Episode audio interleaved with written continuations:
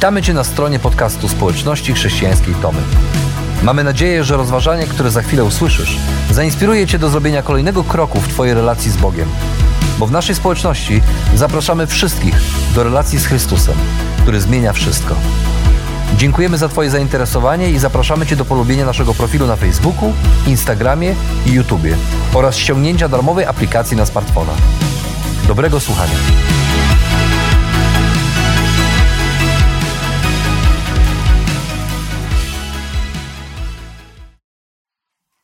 1984 roku policja w Chicago znalazła ciało człowieka, który nazywał się Willie Stokes Jr. Zwany był Willie the Wimp. Zmarł od ran postrzałowych. Doskonale był znany stróżom prawa, ponieważ w jego kartotekach widniała bogata dokumentacja przestępstw, które popełnił. Był jednym z królów podziemia Chicago w tamtych czasach. Zarzuty związane z hazardem nielegalnym, z handlem narkotykami, z inną przestępczą działalnością. Niewątpliwie został zabity w trakcie jakichś gangsterskich porachunków. Rodzina Willego postanowiła godnie go pochować. W grobie złożono nie tylko jego ciało, ale też wszystko to, w czym pokładał wartość za swojego życia. Ubrano go więc w taki szykowny, różowy garnitur z równie szykownym i równie różowym kapeluszem. Włożono go do trumny, którą zbudowano na kształt luksusowego Cadillaca Seville. Trumna miała szybę, koła, chromowany przedni grill, niczym prawdziwy Cadillac, kierownicę, na której położono dłonie i palce zmarłego. A palce przyodziane były w złote sygnety, a pomiędzy palce włożono zwinięte 100-dolarowe banknoty. Winnie a był bez wątpienia za życia jednym z tych ludzi, którzy postrzegali siebie przez pryzmat tego, co osiągnęli, przez pryzmat majątku i pieniędzy, które zdobyli. A w jego przypadku był to majątek zdobyty nielegalnymi metodami. Ale różni ludzie oceniają siebie i innych ludzi przez pryzmat różnych innych wartości. Oczywiście są też ci, którzy oceniają siebie, swoją własną wartość i wartość innych ludzi poprzez pryzmat majątku, poprzez pryzmat pieniędzy, poprzez pryzmat domu, w których mieszkają, albo tych domów, w których nie mieszkają, ale je po prostu mają, poprzez pryzmat luksusowych samochodów, luksusowych ubrań i tego wszystkiego, co, co zgromadzili. Są też tacy, którzy innych i siebie samych, swoją własną wartość postrzegają przez pryzmat tego, co robią jaką pracę wykonują, jakie zajęcie mają w życiu. Jeszcze inni skupiają się na wykształceniu, na inteligencji, na tym, kto jakie skończył studia, czy jakie szkoły, ile przeczytał książek, a jeszcze inni swoją albo innych ludzi wartość widzą w tym, jak wyglądają, jak bardzo są atrakcyjni. Różne wartości, którym hołdujemy, różne priorytety, które mamy w naszym życiu, różne nasze życiowe doświadczenia powodują, że w różny sposób oceniamy siebie i oceniamy innych. No i zachodzi takie pytanie, ale co tak naprawdę ma wartość w tej ocenie? Co tak naprawdę jest ważne? Czy rzeczywiście są to pieniądze, czy rzeczywiście jest to praca? Czy może rzeczywiście jest to wykształcenie, a może atrakcyjny wygląd? Może obycie w świecie, może muzyka, której słuchasz, albo klub sportowy, któremu kibicujesz. Może to właśnie nadaje mi wartość, albo nadaje wartość innym. I zastanawiając się nad tym, co jest takim kryterium wartości, możemy zwrócić się do człowieka, który napisał co nieco na ten temat w liście do Koryntian, w pierwszym liście do Koryntian, do apostoła Pawła, który pisał do swoich przyjaciół chrześcijan w kościele w Koryncie, który okazało się, że mają ten problem z oceną wartości swojej, z oceną wartości innych.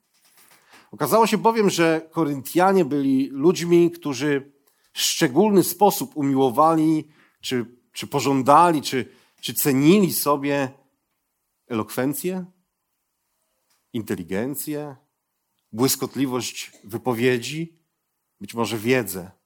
I na tej podstawie oceniali swoich przywódców w kościele, kaznodziei, którzy głosili im Słowo Boże.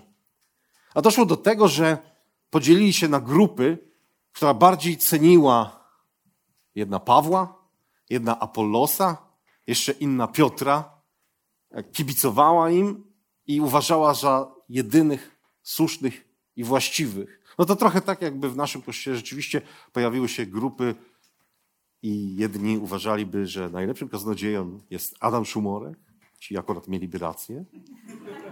Jeszcze inni, że Rafał Piekarski, a jeszcze inni, że Szymon, albo jeszcze ktoś inny.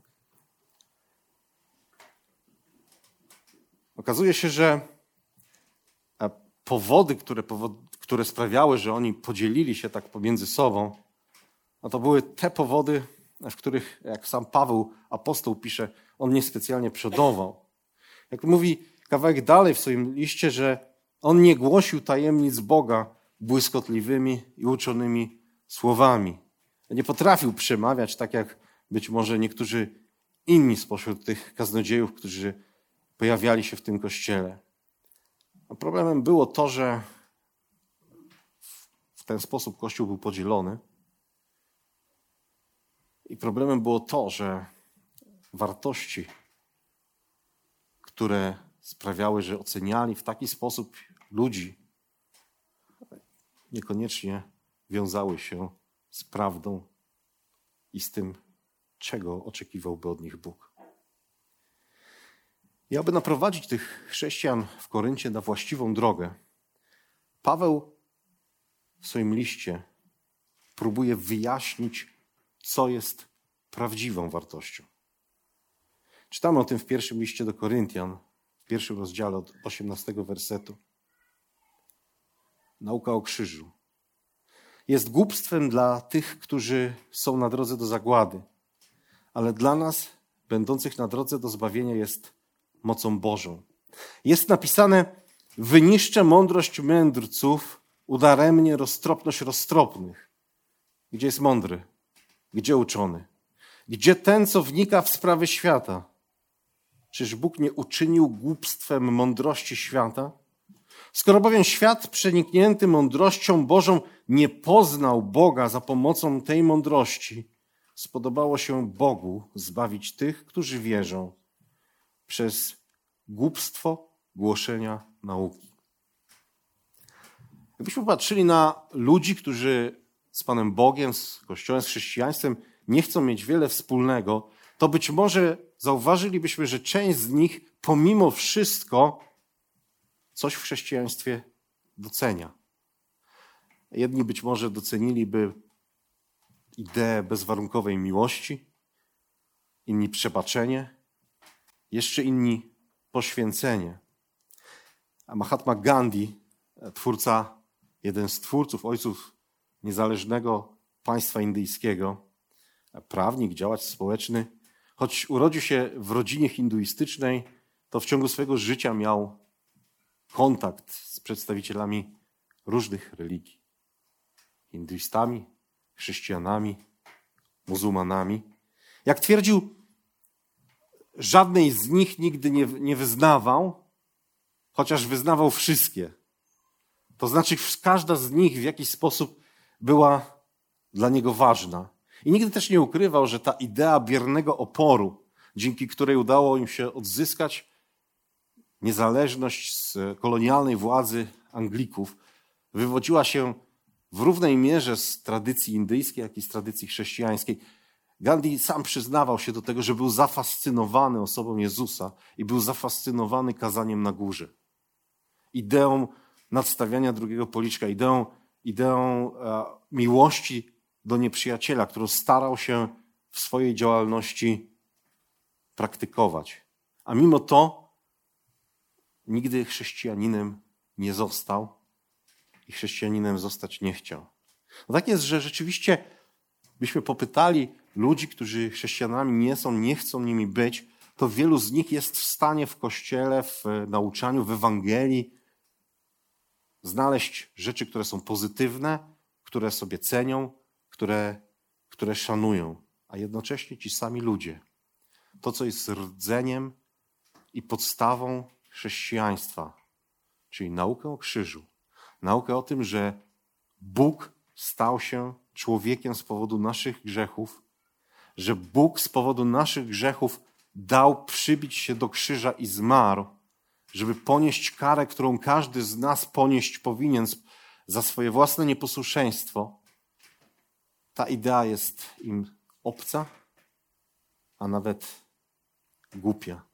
Idea, że ta śmierć Jezusa Chrystusa na krzyżu miałaby sprawić, że ludzie, którzy są nieidealni, dalece od doskonałości, stają się, zostają przez Boga uznani za sprawiedliwych, dla wielu ludzi jest po prostu niemądra. I powiedzmy sobie szczerze, nie wiem, czy wy czasami, jakby się nad tym zastanowimy, nie macie podobnego wrażenia. Ja czasami mam. Dlaczego tak jest? Że ten wielki Bóg, który cały świat stworzył jednym swoim słowem, on nie mógł sprawić, że o, załatwimy sprawę grzechu, załatwimy sprawę zła, które jest na świecie. Jednym i takim samym słowem. Zniknęło. Okazało się, że, że być może mógł, ale zrobił to w zupełnie inny sposób. Ze sobie znanych powodów. Ciekawe jest to, że dla Greków którzy stanowili znaczną część członków Kościoła w Koryncie, do których Paweł pisał. Rzeczywiście próba nauczania o tym, że Bóg stał się człowiekiem, a potem jeszcze do tego umarł, no musiała być absurdem. Musiała być jakąś aberracją, czymś kompletnie niezrozumiałym, rzeczywiście głupstwem, głupotą, jak Paweł pisze. Dla nich dla nich bowiem ideałem każdego człowieka, czy życia każdego człowieka było raczej wydostanie się ze swojej cielesności i przeniesienie się do takiego duchowego wymiaru życia. A tymczasem ten Bóg, który był najwyższym bytem, absolutem, najwyższą formą ducha, zakuł się w ciało. Jeszcze do tego pozwolił zabić. Dla Greka wykształconego w takiej tradycyjnej zrozumieniu tego, że ciało jest czymś złym, czymś niedoskonałym, czymś ulegającym zniszczeniu, a, a to właśnie duch jest tym ideałem, do którego dążyć. No była to idea kompletnie nie do przyjęcia. To była idea, którą no, można było in, skwitować tylko jednym słowem. No, to jest głupota. I wygląda na to, że część tych chrześcijan, którzy byli w Koryncie, no miało z tym też problem. Że też mieli z tym problem, że, że to nauczanie jest takie, takie prostackie, takie niewłaściwe, takie niezgodne z sposobem, w jaki e, postrzegali świat. A więc nie spełniało ich oczekiwań. Oczekiwali czegoś bardziej wysublimowanego, czegoś, co bardziej będzie odpowiadało im potrzebą. A tymczasem, jak Paweł mówi w tym fragmencie, który czytaliśmy, to jest wręcz przeciwnie. Ludzie myślą, że nauka o krzyżu jest głupotą, a prawda jest taka, że z punktu widzenia Boga wszystkie te pomysły, które greccy filozofowie e, przedstawiali, ci duchowi mistrzowie starożytnych Greków, one wszystkie są igraszką, głupotą niczym mądrym nie są w stanie zapewnić człowiekowi niczego na drodze do Boga.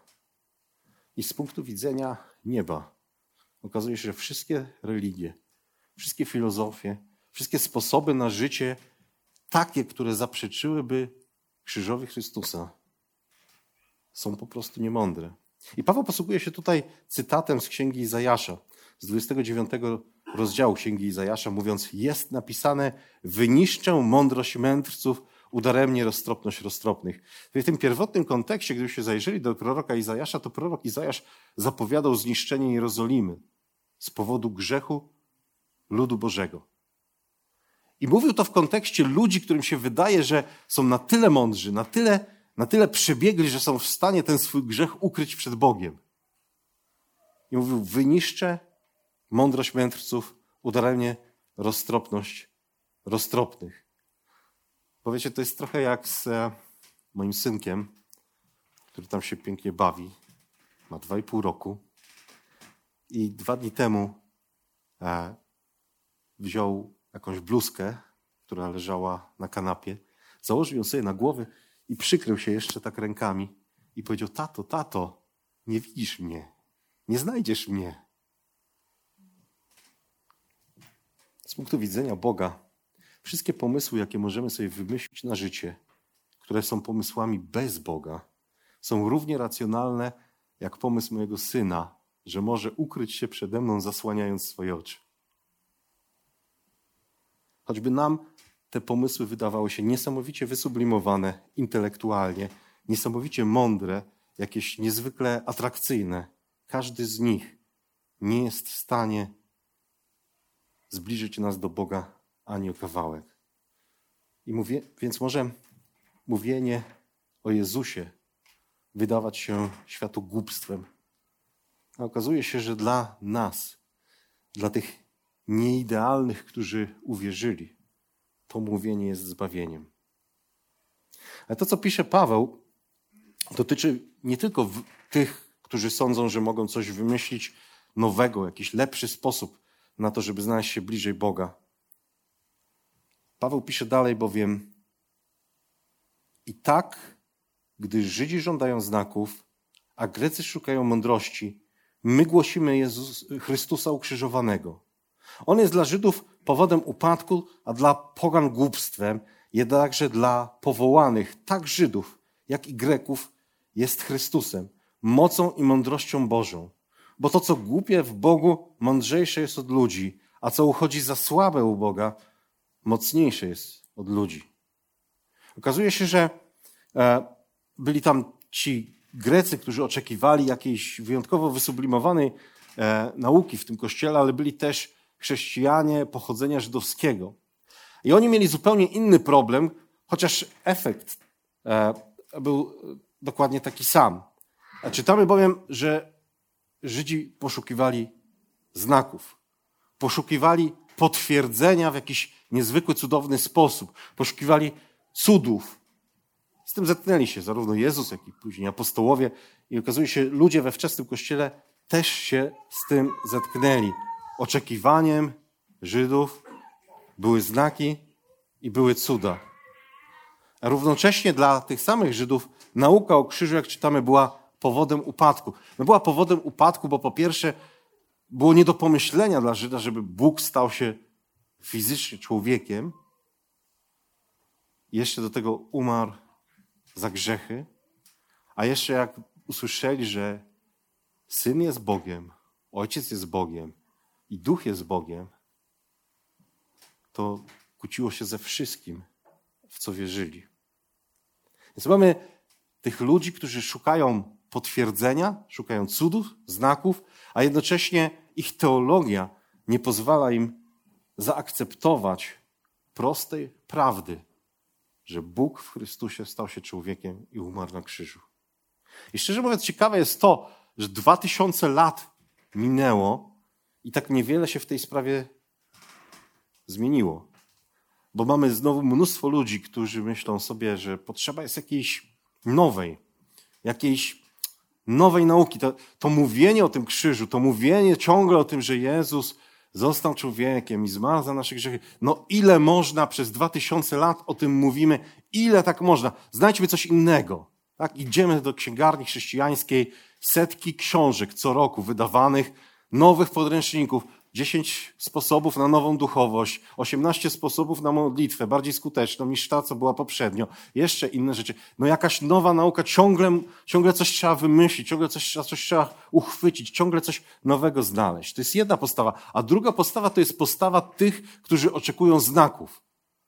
Musimy mieć doświadczenie, musimy mieć znaki Bożej działalności, musimy mieć cuda, musimy mieć mówienie językami, musimy mieć e, uzdrowienia, musimy mieć to, musimy mieć tamto. I to jest koncentracja na tym samym, z czym zetknął się Paweł. A Paweł mówi, a my po prostu głosimy Chrystusa ukrzyżowanego. To nie znaczy, że dziesięć nowych sposobów modlitwy to może jest coś złego. To nie znaczy też, że oczekiwanie, że Bóg uczyni coś niezwykłego, jest czymś złym. Wręcz przeciwnie, jest dobry. Ale podstawą i fundamentem chrześcijańskiego życia jest proste powtarzanie starej prawdy. Bóg z miłości do nas stał się człowiekiem i z powodu naszych grzechów zmarł na krzyżu. Nie wiem, czy pamiętacie taki film. On już jest dosyć stary, ale swego czasu wszyscy go oglądali. Faceci w czerni. Men in Black. To jest film o tym, jak Will Smith zostaje członkiem ściśle tajnej organizacji, która ma na celu kontrolowanie kosmitów, którzy są na Ziemi. Okazuje się, że kosmitów jest mnóstwo na Ziemi, oni, Ziemianie o tym nie wiedzą, oni się za Ziemią przebierają, nikt z nas nie wie, ale są ci men in black, którzy kontrolują. Jak jakiś kosmita rozrabia, to wtedy oni interweniują. Jest tam taka scena, w której Will Smith wyrusza na pierwszą swoją akcję, która wymaga broni. No ci Men in Black mają kosmiczne technologie, mają samochody, które zamieniają się w jakieś pojazdy, które z olbrzymią prędkością potrafią podróżować, mają broń kosmiczną, zupełnie niezwykłych właściwościach, zupełnie inną niż ta ziemska i on dostaje ten pierwszy swój pistolet i się okazuje, że to jest taki malutki pistolecik wyglądający jak zabawka. I on najpierw jest oburzony, dlaczego on dostał taki pistolecik, a później jak przychodzi do akcji, to okazuje się, że ten pistolecik strzela jak jakieś potężne działo. Ma jakąś niesamowitą, niesamowitą moc. I mówię o tym dlatego, że, że to jest e, obraz Ewangelii. Ona wydaje się być mała i nieważna, tysiąc, dwa tysiące lat opowiadamy ciągle to samo o tym Jezusie, o tym krzyżu. To wydaje się takie nie, nieciekawe, takie nudne, takie już ograne, takie nic nadzwyczajnego. Chcielibyśmy, żeby były jakieś fajerwerki, żeby się działy jakieś niesamowite rzeczy, a okazuje się, że ta historia ma moc zmiany życia człowieka aż do wieczności. Pomówienie o Jezusie być może nie spełnia oczekiwań wielu ludzi, ale przewyższa oczekiwania tych, którzy uwierzyli, tych nieidealnych, którzy zaufali Bogu.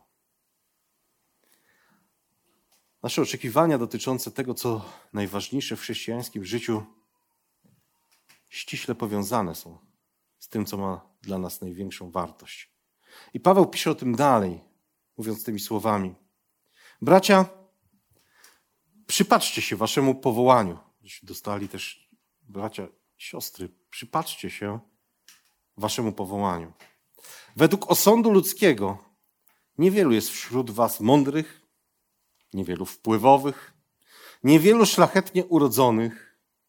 Tymczasem Bóg wybrał właśnie to, co dla świata jest głupie, aby zawstydzić mądrych. To, co słabe w oczach świata, aby zawstydzić mocnych. Bóg wybrał właśnie to, co w ocenie świata nie jest szlachetnie urodzone, co jest wzgardzone i co jest niczym, by unieważnić to, co jest czymś. W ten sposób nikt nie może się wynosić wobec Boga. On zjednoczył nas z Jezusem Chrystusem, który stał się dla nas Bożą mądrością, sprawiedliwością, uświęceniem, odkupieniem, aby tak jak jest napisane, kto się chlubić chce, niech się chlubi Panem. To, co w tej części listu Paweł pisze, to tak na pierwszy rzut oka, powiedzmy sobie szczerze, wydaje się niezbyt miłe w stosunku do jego czytelników, pierwszych słuchaczy.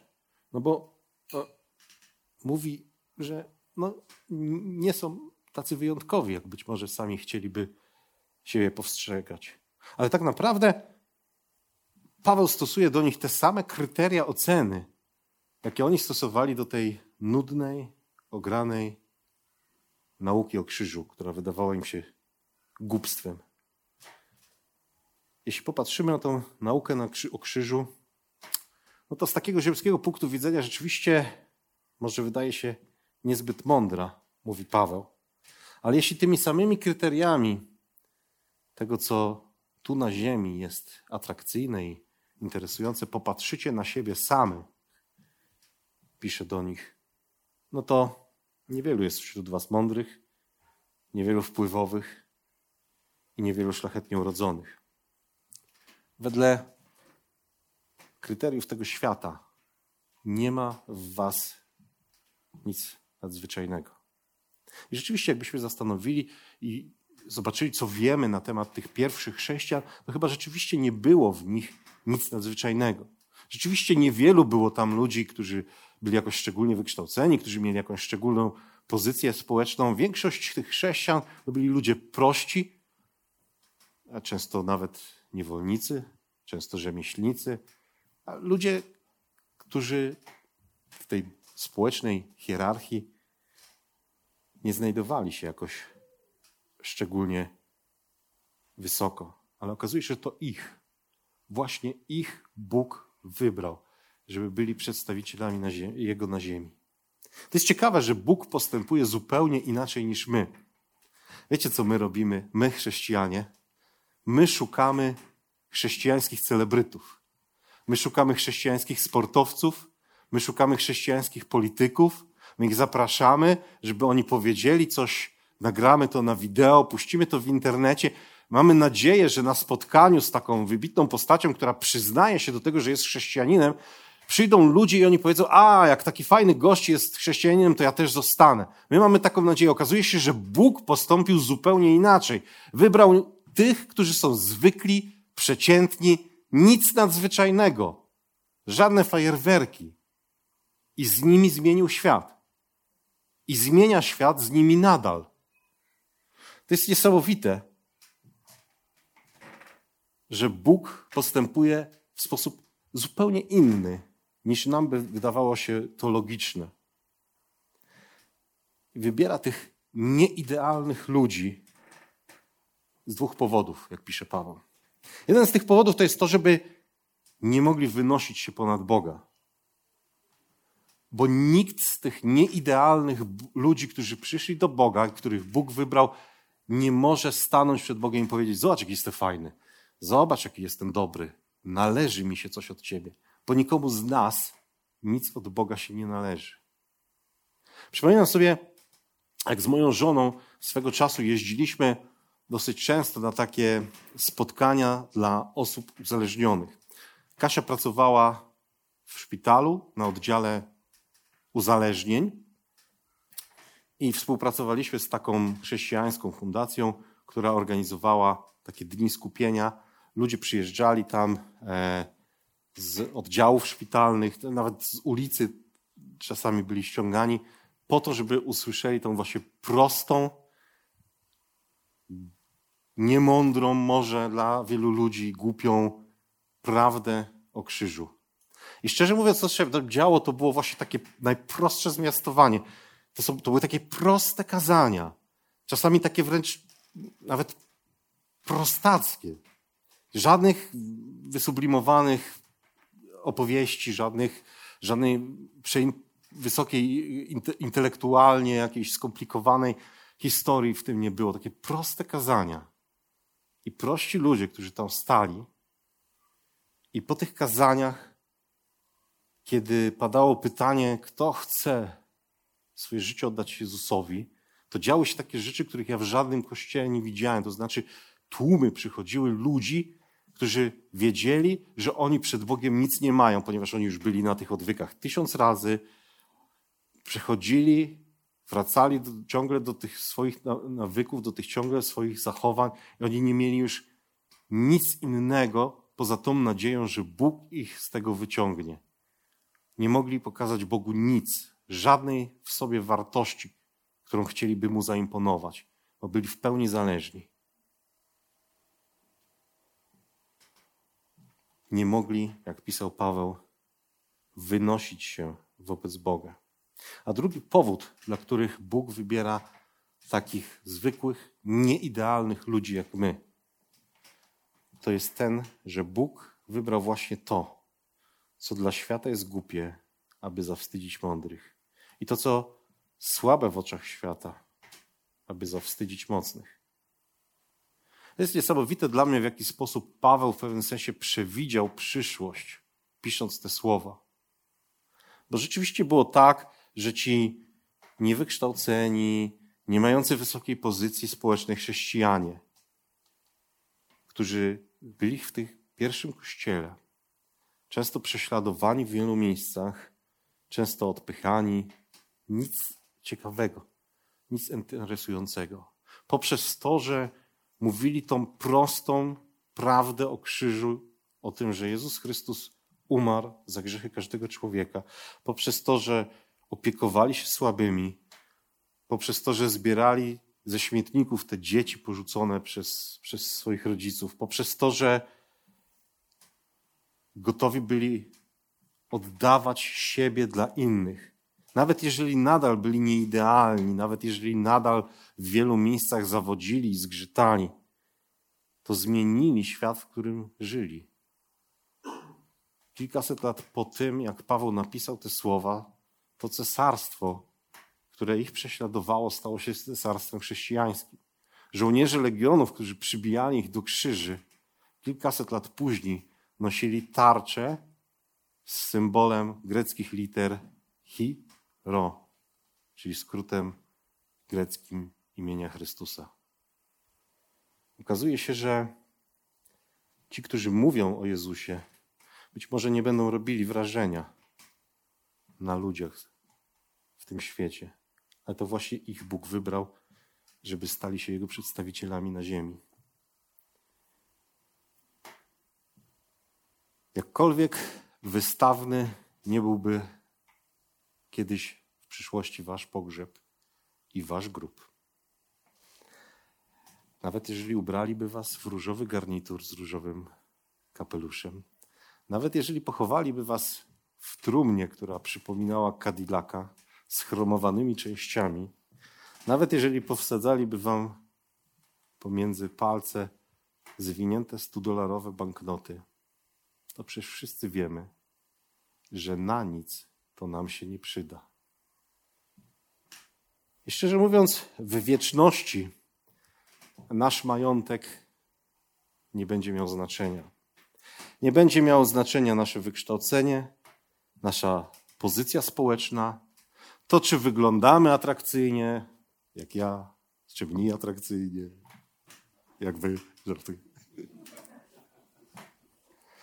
To czy znamy świat, czy znamy obce języki, to jaką muzykę słuchamy, to jakiemu klubowi kibicujemy, nie będzie miało absolutnie żadnego znaczenia. Staniemy przed Bogiem tacy, jacy jesteśmy. Nieidealni. Jedyne co będzie miało wtedy znaczenie, to Jego łaska i Jego miłość, na które w żaden sposób nie możemy sobie zapracować. A jedyne to, czego będziemy mogli się wtedy uchwycić, to właśnie tej łaski i tej miłości i tej pozornie nudnej, ogranej, a może nawet dla wielu głupiej prawdy o krzyżu, że po to Bóg stał się człowiekiem i po to zmarł, żebyśmy my, tacy nieidealni, mogli stanąć przed Bogiem z podniesioną głową, nie dlatego, że jesteśmy tacy wspaniali, tylko dlatego, że uchwyciliśmy się kurczowo łaski i miłości. I pamiętamy o tym, że sam Bóg już poniósł ofiarę za nasze grzechy. Bo prawdziwą wartość ma nie to, co ludzie uznają za ważne, ale to, co mówi nam Bóg. I nie ten jest wartościowy, którego ludzie doceniają, ale ten, kto docenił miłość Boga.